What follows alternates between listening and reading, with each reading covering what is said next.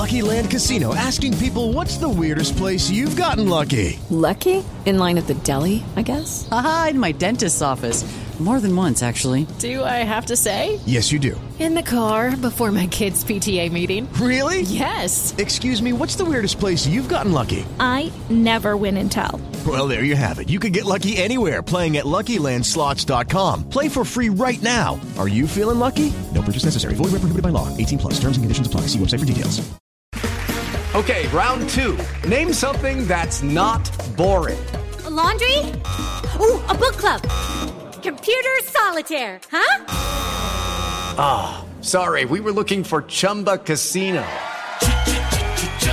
That's right. Chumba Casino dot com has over one hundred casino-style games. Join today and play for free for your chance to redeem some serious prizes. Chumba Casino dot com. No purchase necessary. Void where prohibited by law. eighteen plus. Terms and conditions apply. See website for details. Welcome back to T V's Top five, the Hollywood Reporter's T V podcast. I'm Lesli Goldberg, West Coast T V editor, and I'm joined, as usual, by T H R's chief T V critic and my pal, Dan Feinberg. What's shaking, Dan? Oh, just lots and lots of T V. What's shaking with you, Lesli? Just lots and lots of T V and the Dodgers, you know, same stuff, different day. Yeah, lots and lots of T V and yet sort of a mixed amount of T V news this week, what with it being a slightly shortened week and all of that. Yes, the Labor Day week is a little bit slow, but uh, still lots to get into. Let's get into this week's headlines. Janice Min, the former chief creative officer of The Hollywood Reporter, has departed Jeffrey Katzenberg's short-form video startup Quibi after less than a year.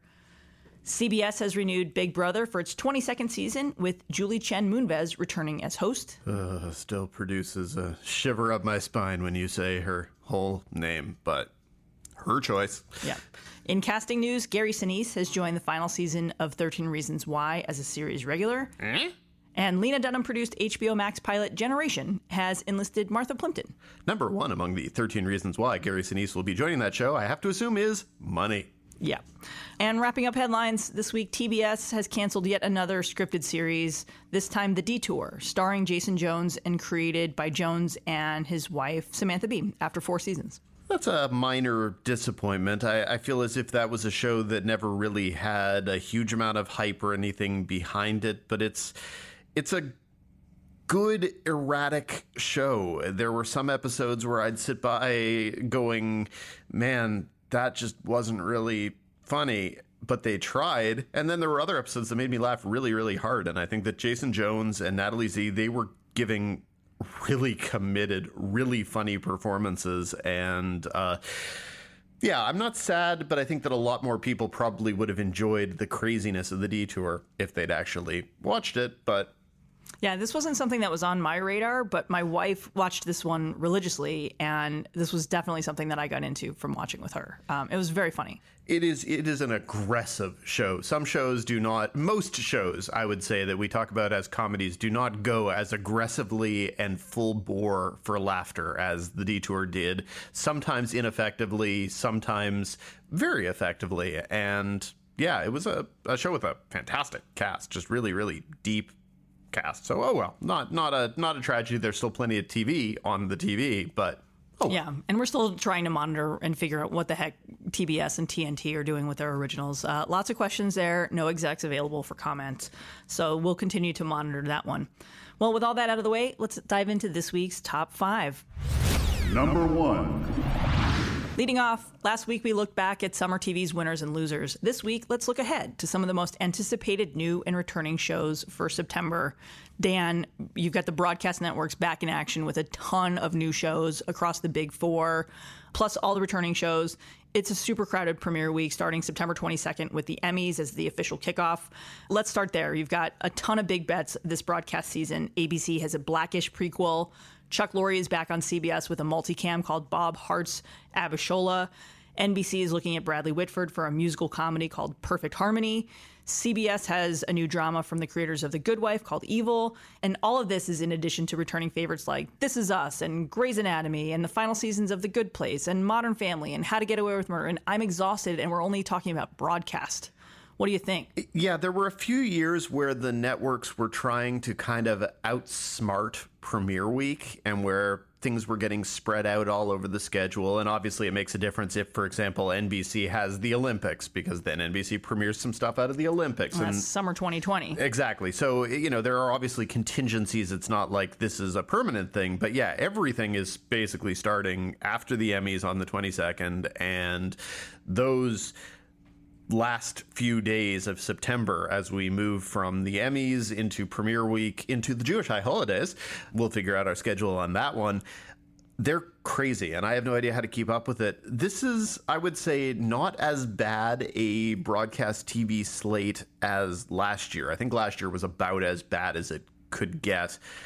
But I don't know that there's definitely not a, a breakout high quality show, but I think there are three or four shows where I can imagine, if they go forward and improve, could become solid shows. So at this point, you've yeah. seen pretty much early early looks at pilots, right? Yeah, basically all I've seen is, is one episode of everything, and some shows will come up with the second episode before we actually do reviews. Most shows probably will not, unfortunately, which is just how this stuff goes. So I'm going to be writing a lot of reviews with the exact same hook, which is maybe if this happens and this happens, it'll get good.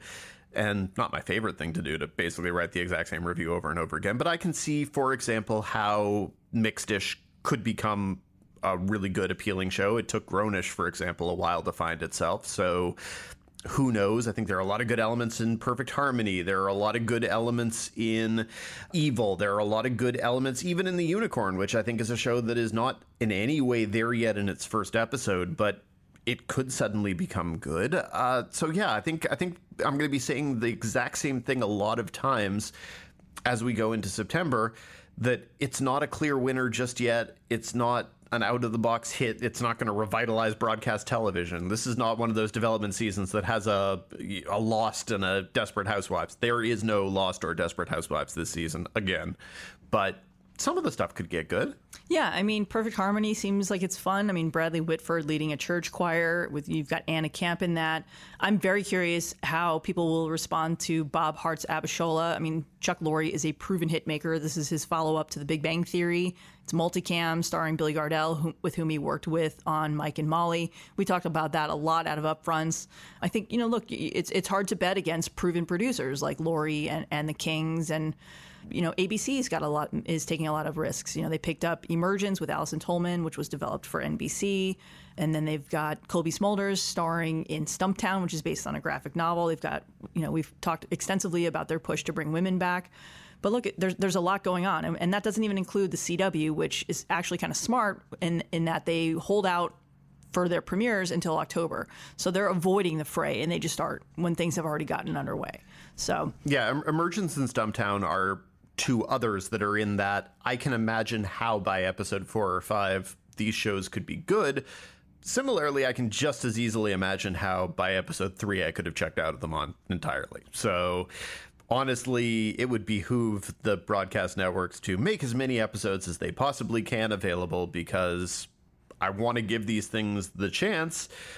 And the only reason why you're not going to give me multiple episodes of a couple of these things is if you know darn well they're just not going anywhere good. Yeah, and there's no reason for that. I mean, a lot of these, the shows that are premiering in the fall, look, these pilots were produced at the end of last season. So, you know, April and May, these pilots were cast and, and shot, you know, tinkered with, you know, some, there were obviously some recastings, like Mixed-ish, obviously Mark Paul Gosselaar replaced Anders Holm. Uh, Jake um, Johnson on mm-hmm. Stumptown. And, and both of those cases, the finished pilots with the new casts were available for press tours. So right, and these show, these shows exist. Have been in production, you know, since the end of May or be- beginning of June. I mean, there's no reason that that we can't you can't get multiple episodes. Give for- me more episodes of stuff, people. Take up my time. I'm offering it to you as charity. Yeah, that's a big one, Dan.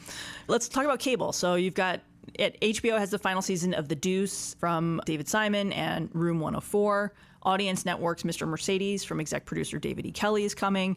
F X and Ryan Murphy go back in time to nineteen eighty-four with the new season of anthology American Horror Story. Comedy's Mister In-Between and It's Always Sunny also return on F X. Comedy Central's South Park is back after a long hiatus.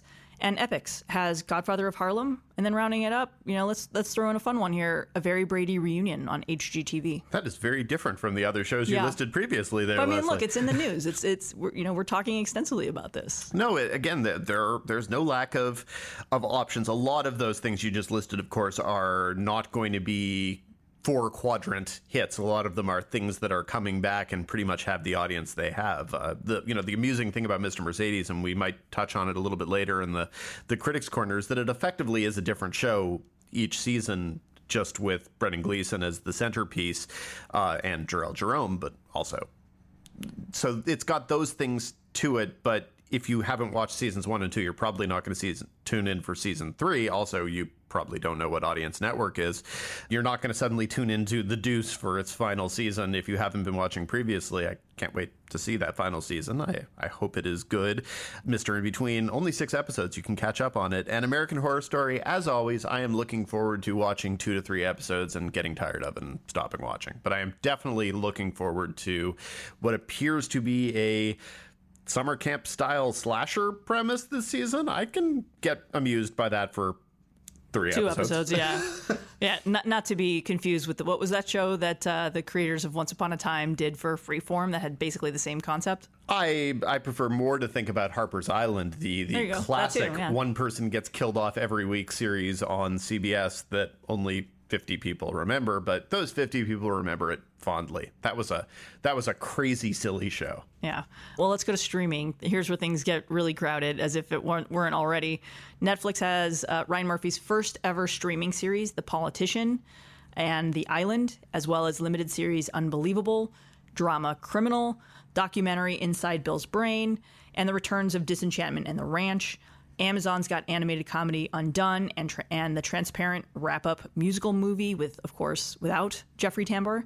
And then Hulu recently launched Untouchable and Wu-Tang, An American Saga, which we talked about last week in the Critics Corner. Dan, it's just, it's so crowded. God, like, I don't I'm even so know tired. Where you're going to find time to watch all this stuff. And the thing you're not mentioning also is that between the Toronto International Film Festival and the Tribeca T V Festival, there are around ten shows that are sneaking early for festival audiences, and because T H R is the marvelous trade that we are, we like to review stuff early. So uh, I'm currently mostly reviewing stuff that is not going to be premiering until October and November, just because it's premiering at a film festival. And, and Dickinson is at the Tribeca T V Festival from Apple, which we haven't even seen yet, something, but it's un- world premiering there. Something from Apple. With no premiere date, mind you. It should also be noted that you haven't even mentioned that we have Ken Burns's Country, sixteen hours of Ken Burns delving deep into the roots of country music. sixteen hours. My God, there's a lot of T V this month. And a lot of the stuff that I've already seen is good. We'll talk next week because we're a week early on it. Uh, but both Unbelievable and Undone, which sound like they should be part of the same platform, are very interesting shows. And uh yeah, I'll be looking forward to talking and writing about those, but I assume some of these others will be interesting. And then The Island looks like it might be a really horrible guilty pleasure, but I, I might be there for that. So yeah, same.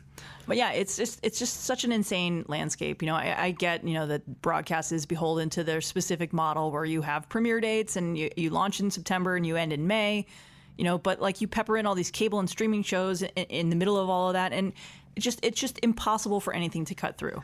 It, but it was it, it all made sense that it had meaning fall premiere season when summer was a doldrum. Then you could go, okay, here, you know, if you've been just watching repeats and maybe outside playing baseball in the summer or whatever, here, here comes new T V. Yay, we can all get excited about yeah, this. I remember being excited when new T V was coming. Same.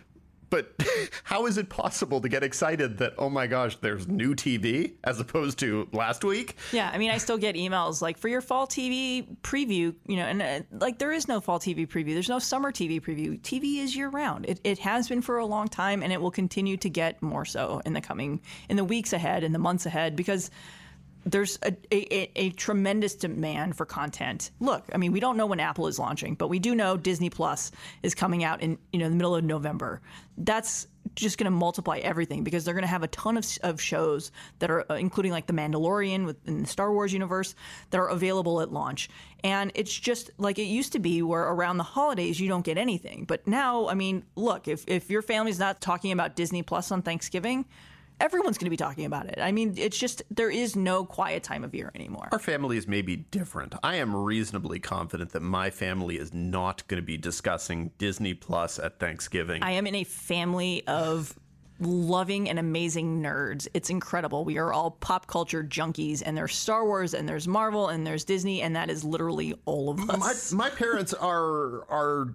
pop culture consumers at a very high level. I just don't believe, I, I would be really surprised if they ever began a conversation with me with, so The Mandalorian is coming. I would, that would make me amused, but instead they would really just ask me why I haven't reviewed Fauda. There you go.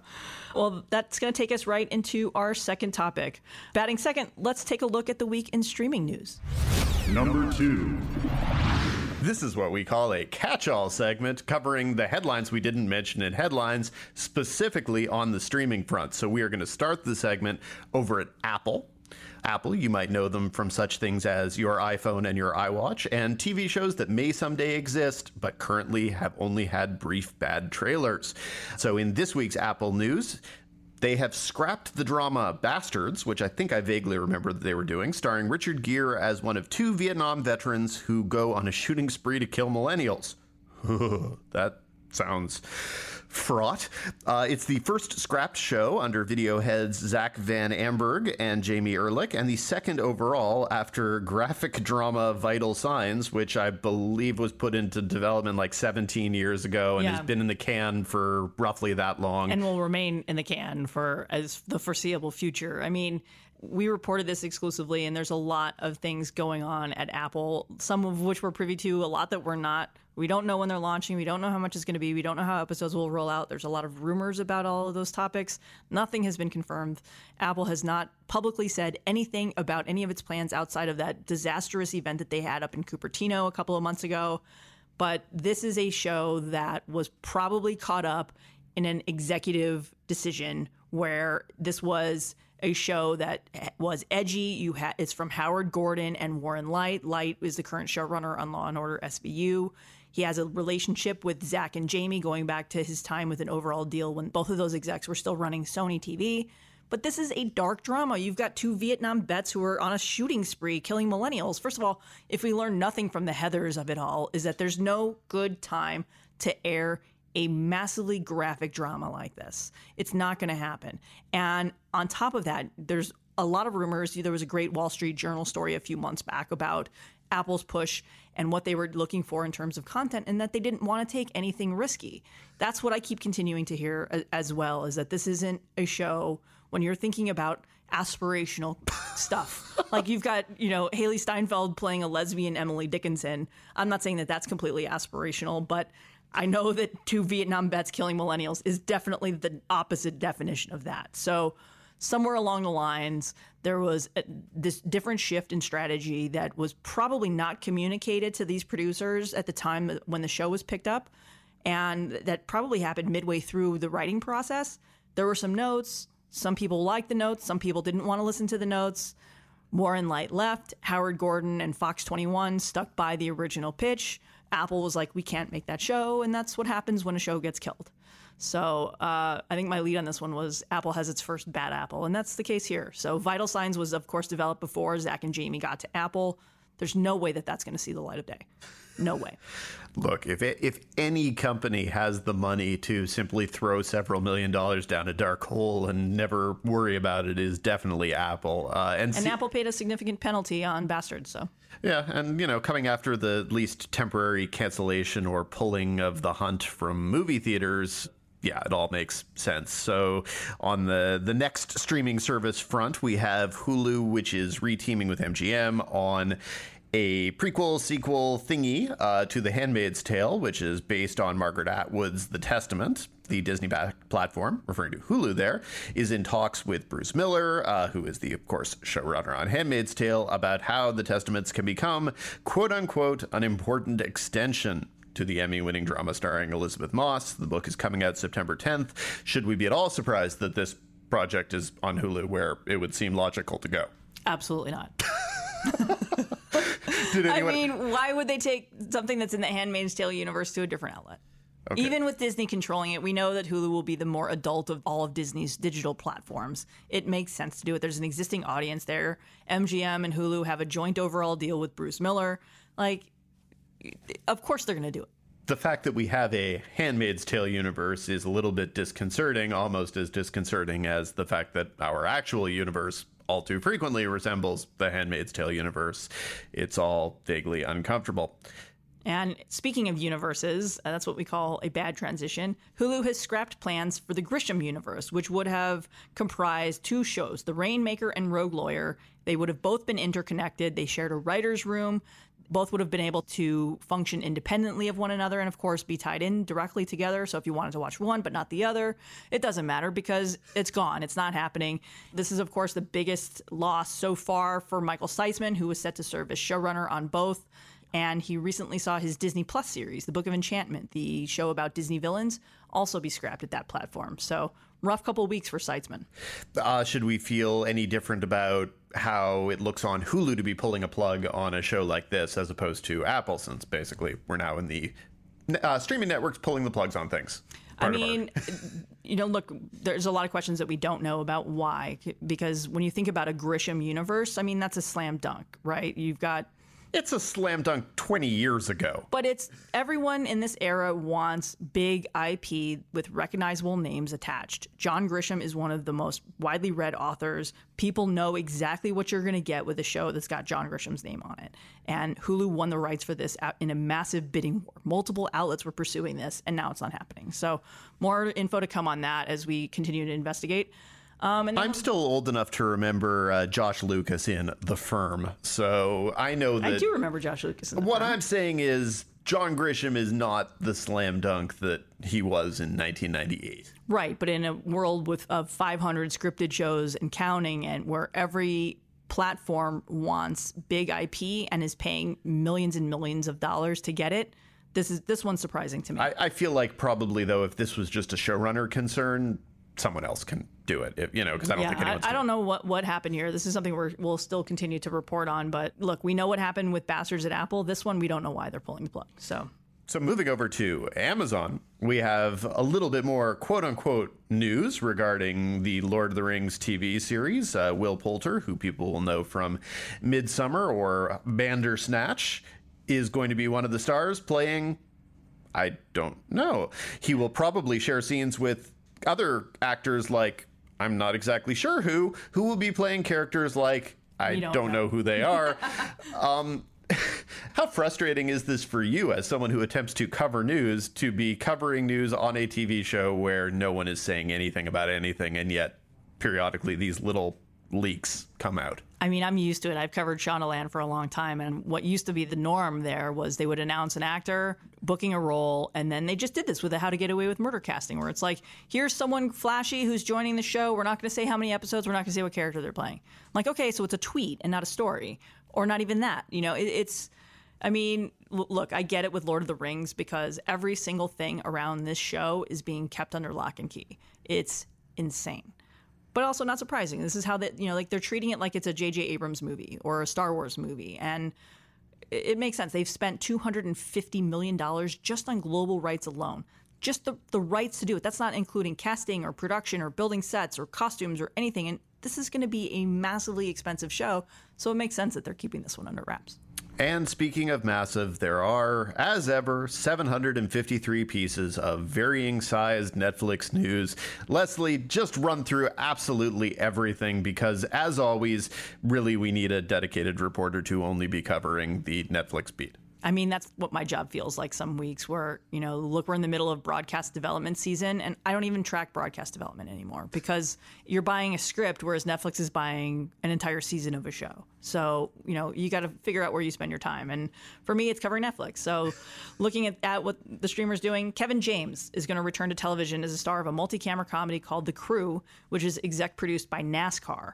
Uh, the former King of Queens star extends his relationship with the streamer after a stand-up special and a couple of comedy features. And look, this is just another bankable broadcast T V star who's moving to the streamer. I'd be very curious what his talent deal is, is worth for this one, especially considering he's exec producing it, too. I mean, he was a lock on broadcast. He remains one of the most sought-after actors on the small screen, and here he is, the latest to, to go to Netflix. And it reunites him, corporately speaking, with uh, longtime collaborator and partner Adam Sandler, so it's it's all just part of the extended Netflix Sandler-verse, and I look forward to seeing who will play his wife in the first season of the show and then be abruptly killed off. Yeah, it's it won't be... What's her name? Erin? Erin Hayes. Erin Hayes. But it might be Leah Remini. Well, why not? Leah, yeah, her, she's available now, so... Elsewhere, Grace and Frankie has been renewed for its seventh and what will be its final season. Netflix has upped the usual thirteen-episode order to sixteen, and that is just enough for the Jane Fonda and Lily Tomlin comedy to end its run, topping Orange is the New Black as Netflix's longest-running original series. That feels like a slap in the face to Orange is the New Black. Which was produced by Lionsgate and not in-house. Well, I mean, then again, Grace and Frankie is produced by Skydance, so both of these shows come from outside suppliers. I don't know where that extra episode thing came from, because every other season that, that, that Grace and Frankie has done has been thirteen. And this is an, at a time when Netflix is looking for, for shorter orders. Like, there's no episode count for the Kevin James show, but it wouldn't surprise me if it were like something like eight or ten. Nothing is getting thirteen anymore, and here here we go. This one's getting sixteen. When I think of Kevin James, I do not think of uh, boutique production. I, I am thinking the Kevin James show will probably be about one hundred episodes per season. I, I'm not it's sure. It's a ninety ten, Dan. I'm, exactly. Why we? Why, why don't we bring back more of those? I miss the ninety ten. Because they were bad? Just because every single one of them was horrible, uh, and, and none of them actually paid off, other than, I guess, the Tyler Perry ones. Weren't there Tyler Perry ones that were better?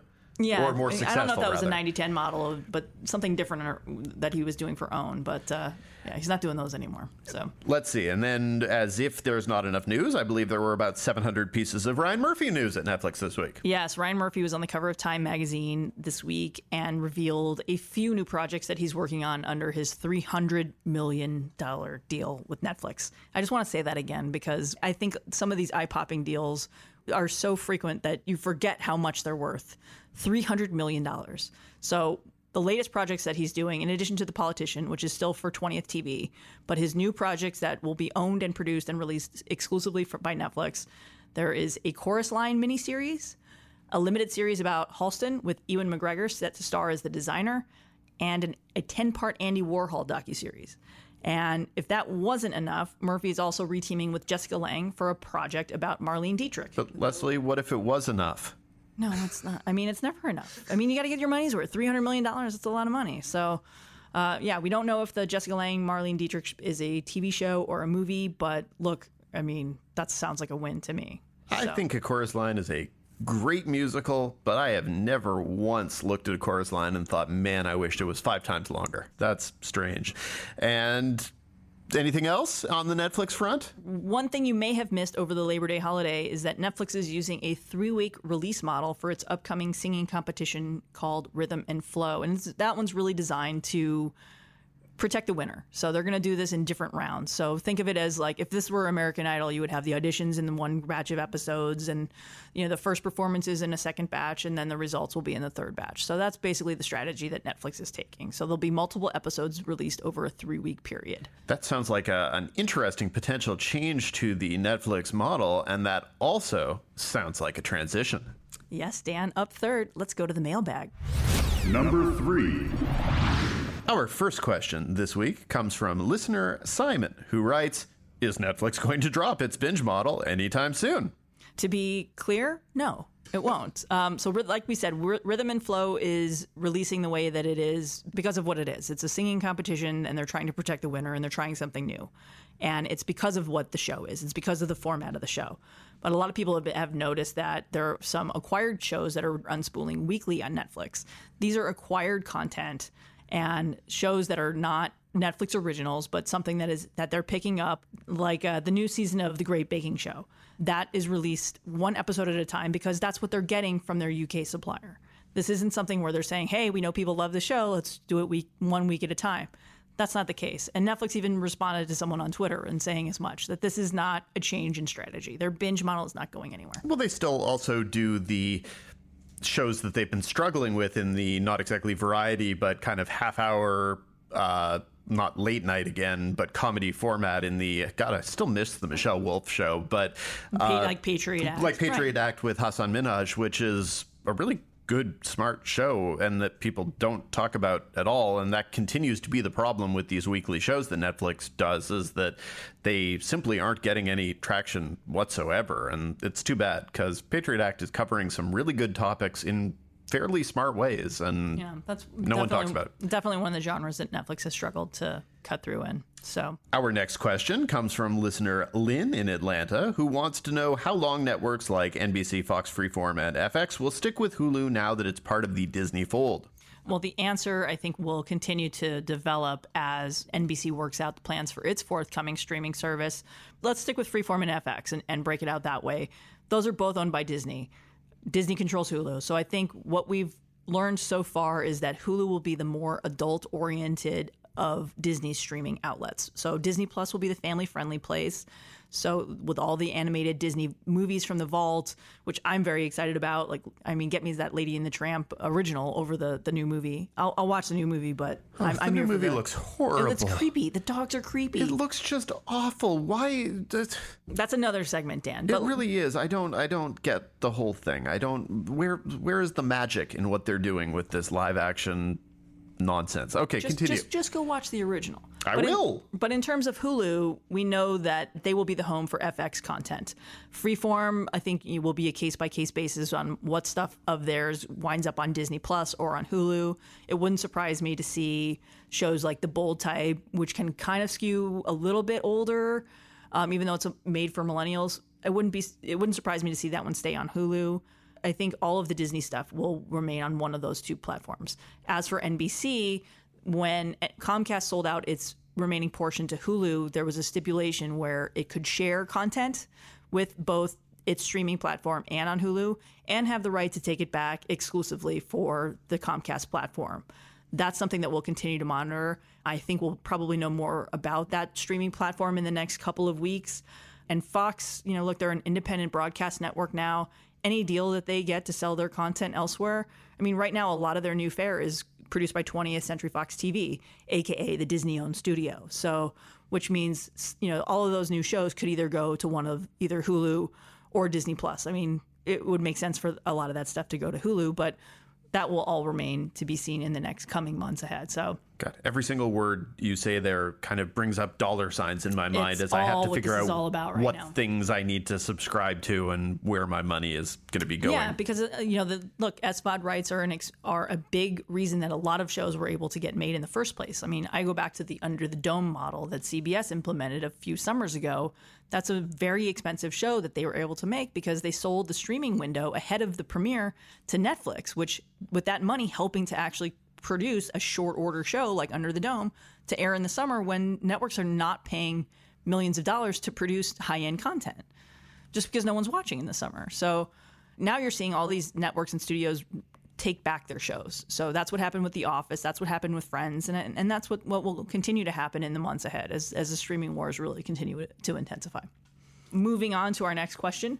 Listener Randy wants to know, Dan, namely, why are you so dismissive about Star Trek? He detects an attitude that Star Trek doesn't count when it comes to the peak T V landscape and that it's only a small niche franchise for nerds. I don't really feel like that is my attitude. I, I don't, I mean, I gave a, a very positive review to the new Star Trek show when it came out. I haven't necessarily kept up with it as much, but not because I don't respect it. Uh, I, I think I sometimes get a little bit mind-boggled by the number of different potential Star Trek franchises that there could be in the C B S All Access universe and the idea that... So that wait, so Discovery, Picard, Lower Decks... Short Treks. Uh, what's the one with with uh, Michelle Yeoh? There's a fifth show.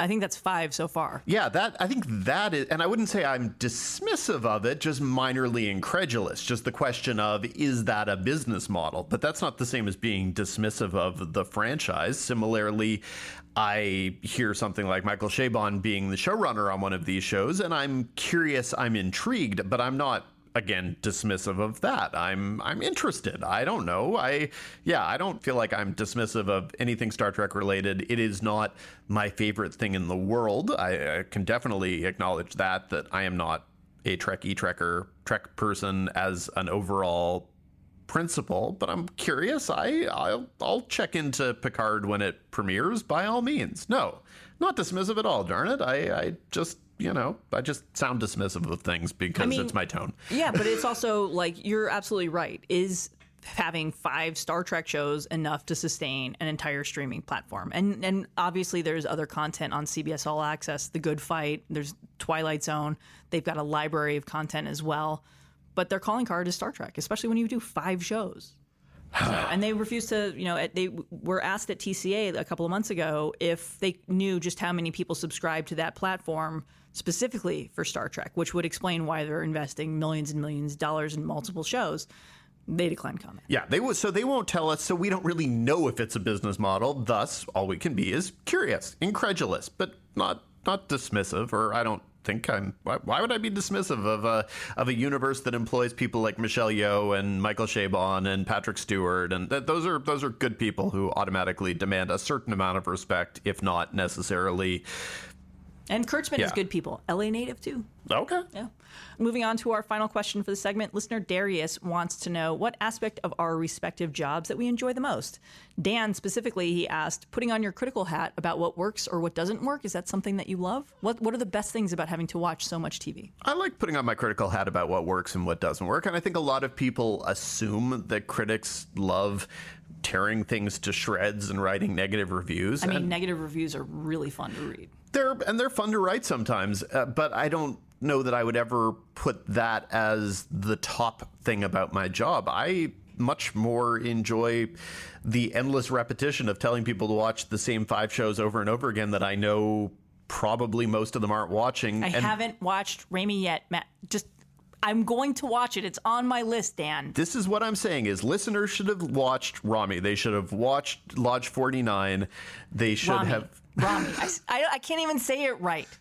Damn it. Which clearly means I need to be repeating it to you more frequently that you need to watch it. No, that that to me, I much more enjoy being told by somebody after hearing you say fifteen times I needed to watch this show, I watched it and I loved it, than being told, ha ha ha, that was a really funny review you wrote of something horrible. I, you know, sure, I like hearing that, but whatever. No, I would always much rather hear from people, my God, I loved this show that I had, hadn't thought was for me, and you repeated seventy-five times that I needed to watch it. Thank you for doing that. I love this show now. That that is my favorite part of doing this, is when someone thinks something isn't for them, gets convinced and really loves something, because that that makes me feel like whatever I'm doing has value, as opposed to just telling someone that something stinks and not to watch it. That's what, you know, I'm maybe saving you fifteen minutes, but I'm not giving you anything good. So so that is my favorite part of my job. What is your favorite part of your job, Lesli? I love doing this podcast, Dan. It's a lot of fun um, getting to bounce and pinball uh, different things with you, and, you know, breaking down why a show works or didn't work from a business point of view, or network strategies are always fascinating. Like, you know, the fact that we don't know the Apple strategy. And, you know, we said at the top of the show that, you know, T N T and T B S, we don't know exactly what's going on over there. I mean, these are all things that are interesting to me. And showrunner interviews. It's a big reason why we're doing so many of these showrunner spotlights. I, I love uncovering new voices. I always go back to, you know, Stephen Falk, who created You're the Worst, wrote this amazing column on his blog years ago when the show that he did for N B C called Next Caller, you know, they picked it up to series. He moved his entire life from L A to New York to do the show. And then they scrapped the show before it premiered. And he wrote this scathing column, which was just, you never see this kind of honesty from people in writing, just because it's a tough industry, right? You know, you don't want to burn a bridge. You never know who you're going to work with when execs move over, et cetera. And I always remember the level of honesty in that essay. And that got me to interview him at T C A when he came around with You're the Worst. And I just remembered thinking that that was such a bold essay to write. It got me to interview him about the experience and moving on from that. And then I actually went home and watched You're the Worst and fell in love with the show. So it's fun the way the industry works. You know, you never know what shows will speak to you for what reason. Because I would have never, that wasn't a show, like it had no marketable stars at the time. I didn't know who anyone was. You know, Stephen Fogg had been on Orange is the New Black and Weeds. No one really knew who he was at the time. And that wound up being one of my favorite shows. So it's always wonderful to uncover people who have a voice and aren't afraid to use it. So, ooh, that too could count as a transition. Up next, it's time for another Showrunner Spotlight. Number four. This week in our spotlight, we're thrilled to welcome Karen Gist, the showrunner of A B C's Black-ish prequel, Mixed-ish. Welcome, Karen. Thank you. Thanks for having me. Excited to be here. Karen, who practiced family law for three years before pursuing a writing career, started her time in Hollywood as a writer on the C W's Girlfriends and counts One Tree Hill, House of Lies, Revenge, Grey's Anatomy, and showrunning Empire offshoot Star. She is also co-writing the screenplay for Sister Act three for Disney Plus. Karen, getting started, what made you want to give up your law career and head to Hollywood? I was bored out of my mind being a lawyer, and it just and it wasn't it just wasn't a good fit for me at all. It wasn't feeding my soul in any way. And I was young enough to kind of take a chance and do something and follow something that I wanted to do, that I'd always kind of dreamt about. So I decided to give it a shot. Well, was that a situation where you felt like you were going to law school and becoming a lawyer for certain kind of respectability reasons, but you'd always dreamed of someday getting into writing? No, no. And actually, I, well, the first part is a yes. So I did go to law school because it's kind of the expected thing to do. At the time, it was either medical school or law school. And I just hadn't given any real thought to my life other than being a student. And I decided to go to law school. And I always say, law school is really fun. There were lots of happy hours, and you know, Ally McBeal was on at the time, so I kind of had this this fantasy idea of what practicing law would be. But then when I got out here to L A to start practicing, it just quickly became clear that that wasn't the path for me. And then I started, once I was out in L A, started thinking about other options, and actually fell in love with the idea of writing for television while out here. Uh, once it was presented to me, it wasn't something that was even on the table, um, really, in Washington, D C or in Atlanta. So I fell in love with it kind of later. One thing that strikes me looking at your resume is that it is wildly varying between drama and comedy, which is so unusual for a business that really always prefers to pigeonhole people. And I have to imagine there are some people out there who would have been perfectly happy to have you just writing on legal procedurals forever. How did you avoid getting pigeonholed, I guess? Well, I never wanted to write on a legal procedural, so I I avoided that like the plague. I left law for a reason. It just didn't interest me. So um, I didn't want to, to go after my dream job just to end up doing something similar. And in terms of writing the line between comedy and drama, I was just lucky enough to be able to do that. I started, I came up on my first show, it was Girlfriends, and that was a comedy, but it did have some dramatic elements. It was more of a dramedy at the time. And then I was able to move over and start doing one hour on One Tree Hill, and have just been really lucky to be able to kind of go back and forth depending on the project. I think it's important not to let anyone pigeonhole you, even though it's really easy in this business. But if you keep your samples in order and just keep putting yourself out there for both, I, I do think it's possible. Yeah. And, you know, you're on Mixed-ish. Now you're back to working with Kenya Barris and Tracee Ellis Ross, with whom you yes. both worked on, on Girlfriends. What was it like starting out with that? And how have, has your relationship with Kenya changed over the years? And, you know, now that he's grown into this this huge brand with this big Netflix overall deal and an, an entire ish universe. I'm well, I'm so proud of him for all that he's accomplished, and Tracee as well. And, you know, I, we came up in the, the like the college of Girlfriends. So it's really nice to see how everyone has how their the careers have blossomed and grown. People are this people are people. So the same Kenya and the same Tracee that I knew um, coming up are that they're the core of who they are, still the same. So that's really nice too, to see that this business hasn't really changed anyone. Lesli mentioned the ish universe, and it's kind of funny because it's among the, I would say it's among the more unlikely franchises currently in our media universe. How do people within the ish universe define kind of what that brand is? That's a good question. I think it's it, the shows are so different, but they all come down to pushing the envelope with in terms of having social commentary, having a grounded point of view coming from the place of character. So while the shows are, have a very different tone, it all comes back to what's the what's the relatable human experience and how specificity is really important in storytelling. Yeah, I mean, you know, A B C now has two family comedies set in the eighties with, of course, Mixed-ish joining the Goldbergs, no relation. But when it comes to tackling eighties pop culture, is someone over there keeping tabs on what uh, the Goldbergs is doing? And how does that in- impact the way that you address and, and want to address pop culture within the show? Well, we do keep tabs on what they're doing, but we, we're not approaching the show from kind of a, a, a way of just addressing pop culture.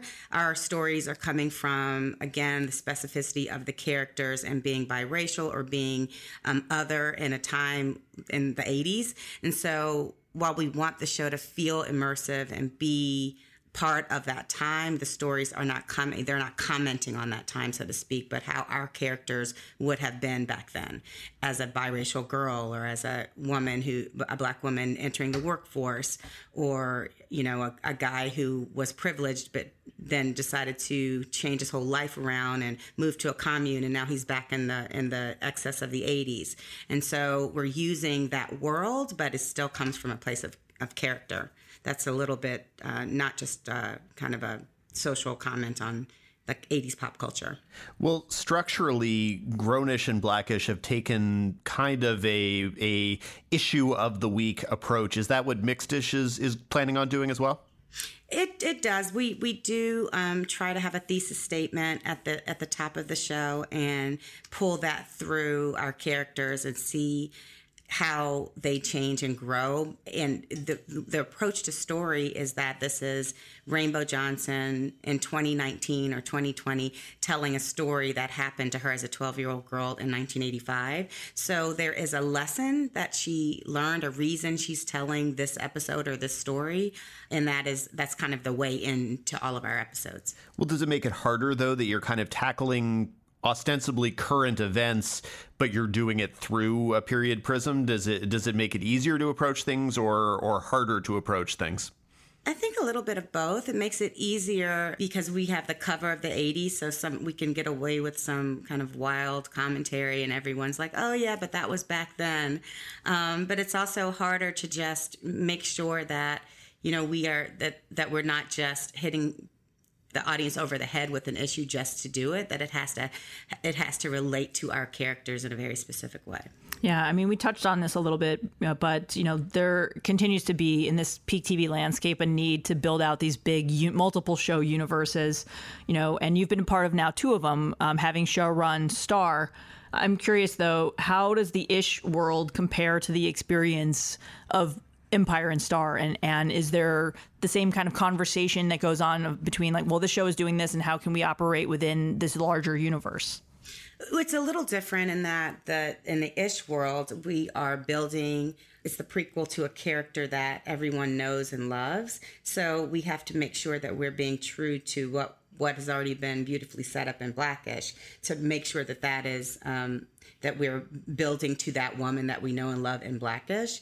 And with Star, it was a different conversation around it because, yes, it was the same universe, but it it there was no connection between the shows. We tried very hard to keep them separate. Of course, there were a couple of times where we had some crossover, but for the most part, they were very distinct shows and different conversations going on, and we didn't have to stay true to anything and track all of that for that was going on in Empire. Well, you've worked over the years with Shonda Rhimes, Lee Daniels, Kenya Barris. Those are those are three of the most powerful and distinctive voices in writing, producing, in T V today. What have you kind of learned in terms of commonalities in their approaches and also primary differences, I guess, in their approaches? The commonality, I would think, I would say for the three is that they all have very strong and specific points of view and opinions about their projects, which I think is super important just to get a show up on its feet. There has to be one kind of North Star guiding, like, this is what the brand is, this is what the show is. And there's a passion that comes from that that I enjoy working with. And the the differences, they're all, because they're the shows are so, those three shows, Grey's Anatomy or, or that universe, they're so different that the differences just come from the material. Um, but the, the similarities are characters that they love and have fallen in love with and and are almost friends of theirs. And you have to take, you know, care in kind of writing and building out people who are so alive and in someone else's mind. Yeah. And one of the things that that's interesting to me, I cover as someone who covers development regularly, is you were the first showrunner with a deal at twentieth century fox to be hired on a show that's produced by A B C Studios. Of course, both studios are now owned by Disney, but that was really the breaking down of the wall. Given all of the Fox and the Disney of it all, how has this experience differed from, say, your experience working for twentieth before, like on Star? They, it's, I mean, it's, of course, it's a different company, and, and, and I'm getting the chance to get to meet some different executives and see how things Uh, run over on the Disney side. But for the most part, both companies are really supportive of the talent and want the creative to, and lead, they lead with the creative. So there isn't that much of a difference. I think everyone wants the projects, and on both sides, they, they put forth projects that they are really passionate about and think have legs. And it, there seems to be a team effort on both sides to kind of get the best version of it done. I was so happy to be able to come over and do, you know, kind of on loan, come over from twentieth and and run the show, because I thought the show right out the gate was something that was super special. And um, I was so excited when Kenya asked me to, to do that. So I'm just happy that they were able to make that happen. And I think that goes to show that the company is one big company at the end of the day, um, however long that takes for it to be the thing. But that's the way they're approaching talent, I think, which is nice. What was it like when you were approached to run this? What what did they see in you that made you the right person to handle this? And did you immediately say, okay, I know I can do this. I know I have the story in me to tell this story. I literally got a call from Kenya, and he said, what do you think about coming back to comedy? And I asked to see the pilot, and within two minutes, I could see how special it was. So it was literally that fast, and then we made some some phone calls. In terms of what, I think he, maybe there's a trust. I, I don't really know. You'd have to ask ask him, but um, I was just excited that he wanted me to do it, and I think it's a, I, I think it's just a great opportunity, but it's kind of a privilege to be able to delve into some of these issues and make them funny and um, deal with a character that people really respond to and love. Yeah. And one of the big changes, of course, from the pilot was the role of Rainbow's father, uh, which was originally yes. played by Anders Holm and was recast with Mark Paul Gosselaar, who's also coming back to yes. comedy here. Um, can you talk yeah. us through with the, the change and what the decision was there? The decision was, I was not around for the, in the beginning when they shot the, um, the original pilot. And by the time I came on, it was, the decision had already been made to kind of look for someone else. And when Mark became an option, we were all very excited because he brings not only the pedigree and the comedy, but he brings a, a heart to the character, um, and a chemistry, um, that was, that, that I think really rounded out the cast. So, Um, I think it was about just finding, you know, again, a, an actor who can carry the weight of a character that's already set up and put a different little spin on it, but also just be true and, and honor what's already set up on, on Black-ish. And A B C has done such a good job in recent years with casting of family shows and kids. It's rather remarkable because kids are difficult, obviously. Yes. You came onto a show that already had its young cast in place. What was the learning curve like for you figuring out what these kids could do? I don't want to say and what they couldn't do, but their strengths yeah. mostly. Well, the so the pilot was already shot, and the kid, that, first of all, our kids are just amazing. They're extraordinary. They're funny. And the characters are so well-defined in the pilot. So there was a that that um, specificity to them, and the jokes that they could really kind of kill out the gate were, it was very clear. And then we're just building on that and finding, you know, finding more of that while we on on our feet, kind of. Um, but the kids are game. There's they're so different. Like, you know, Michael Michelle is just a firecracker on and off the set, and Ethan is is just so sweet. And Erica, who plays Rainbow, is just ha- she is kind of the gooey heart center of the show, and that comes across in a, in a really compelling way. Um, that I think will draw people in. Yeah, I mean, this is, you know, after I saw the original pilot, this is just A B C hitting the kid casting jackpot yet again. It's just, I don't know what's yeah. in the water over there, but they do such an excellent job on this show and everything else. But one other question I had about Mixed-ish is, look, I, I'm a child of the eighties. Anything that's pretty much set in that decade that features so much music like you guys have is an automatic must-watch for me. But can you talk a little bit about the music budget that you guys have? I mean, that stuff isn't cheap. I mean, are you going to continue to lean into that kind of stuff? Yes, definitely. We that was a, a really big piece of the um, puzzle for Kenya. So he went to bat to get a, a, like a pretty decent music budget, and that is what we want. We want the the, the show to talk about all of these issues, but uh, again, it's the, the soundtrack is the eighties. It's set in the eighties for a reason. There's nostalgia there, and it it just lends a different feel to it, and it, it's really lovely to. Of course, we we write this we, when we write the scripts, we put music in, and then we look for even more music or the right the right songs to to capture the feeling that we want in a scene, and I, I think it works really well. One of the things I've found most interesting about Black-ish has been watching Kenya and the other writers find topics that are not inherently funny and find the the humorous kernel, but also the dramatic kernel in approaching it. What has been the most challenging topics so far that you've broken in terms of making them funny and also getting at what you want to say, the thesis statement, as you said?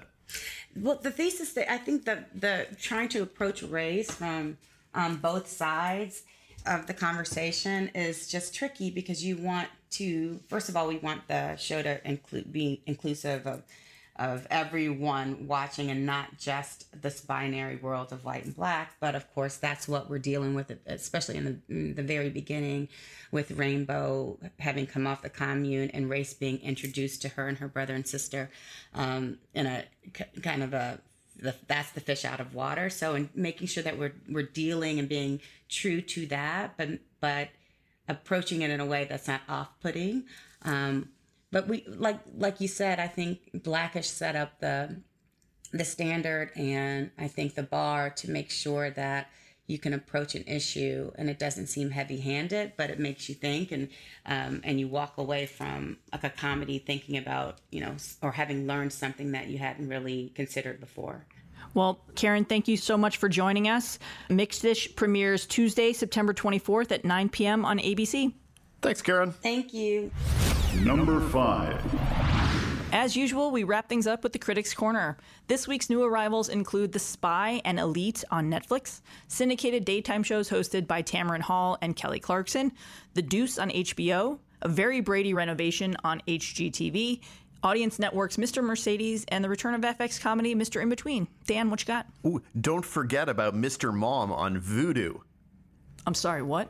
Mister Mom on Vudu, I'm, the Walmart streaming platform that really and truly maybe exists. Is Mister is it Mister Mom, that old movie from the eighties with the?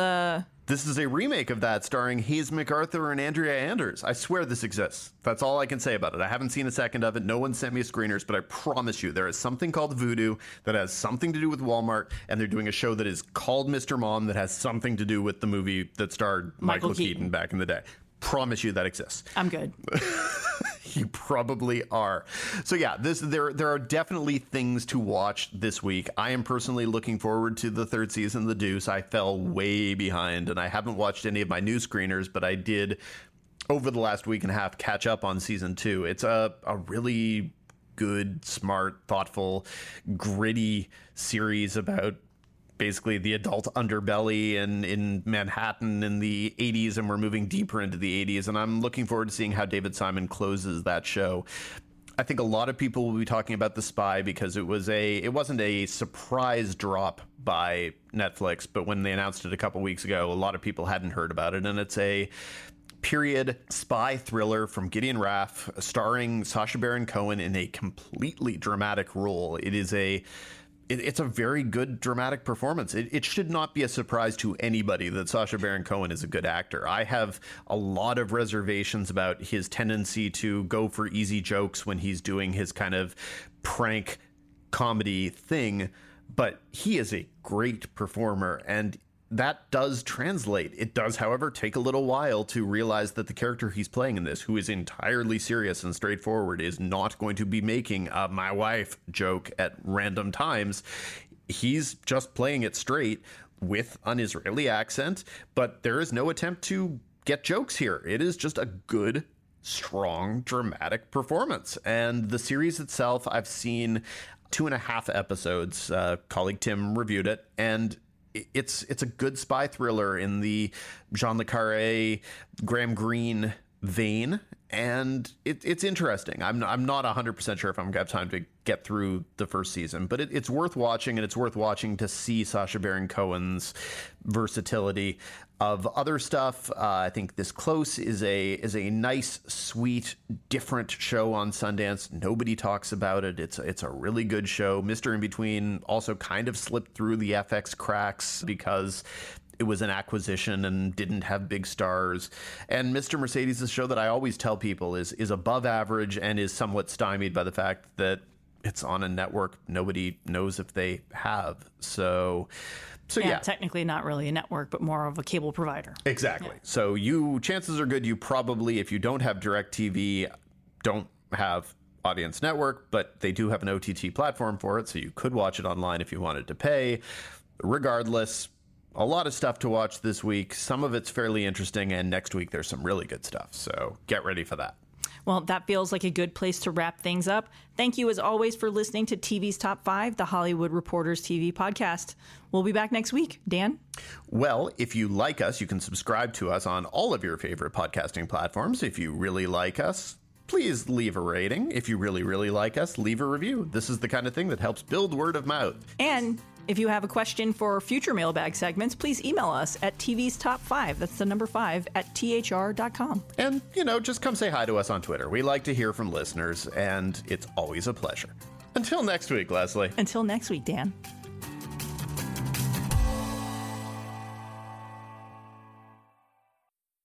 Judy was boring. Hello. Then Judy discovered Chumba Casino dot com. It's my little escape. Now Judy's the life of the party. Oh, baby, mama's bringing home the bacon. Whoa, take it easy, Judy. The Chumba life is for everybody. So go to Chumba Casino dot com and play over one hundred casino-style games. Join today and play for free for your chance to redeem some serious prizes.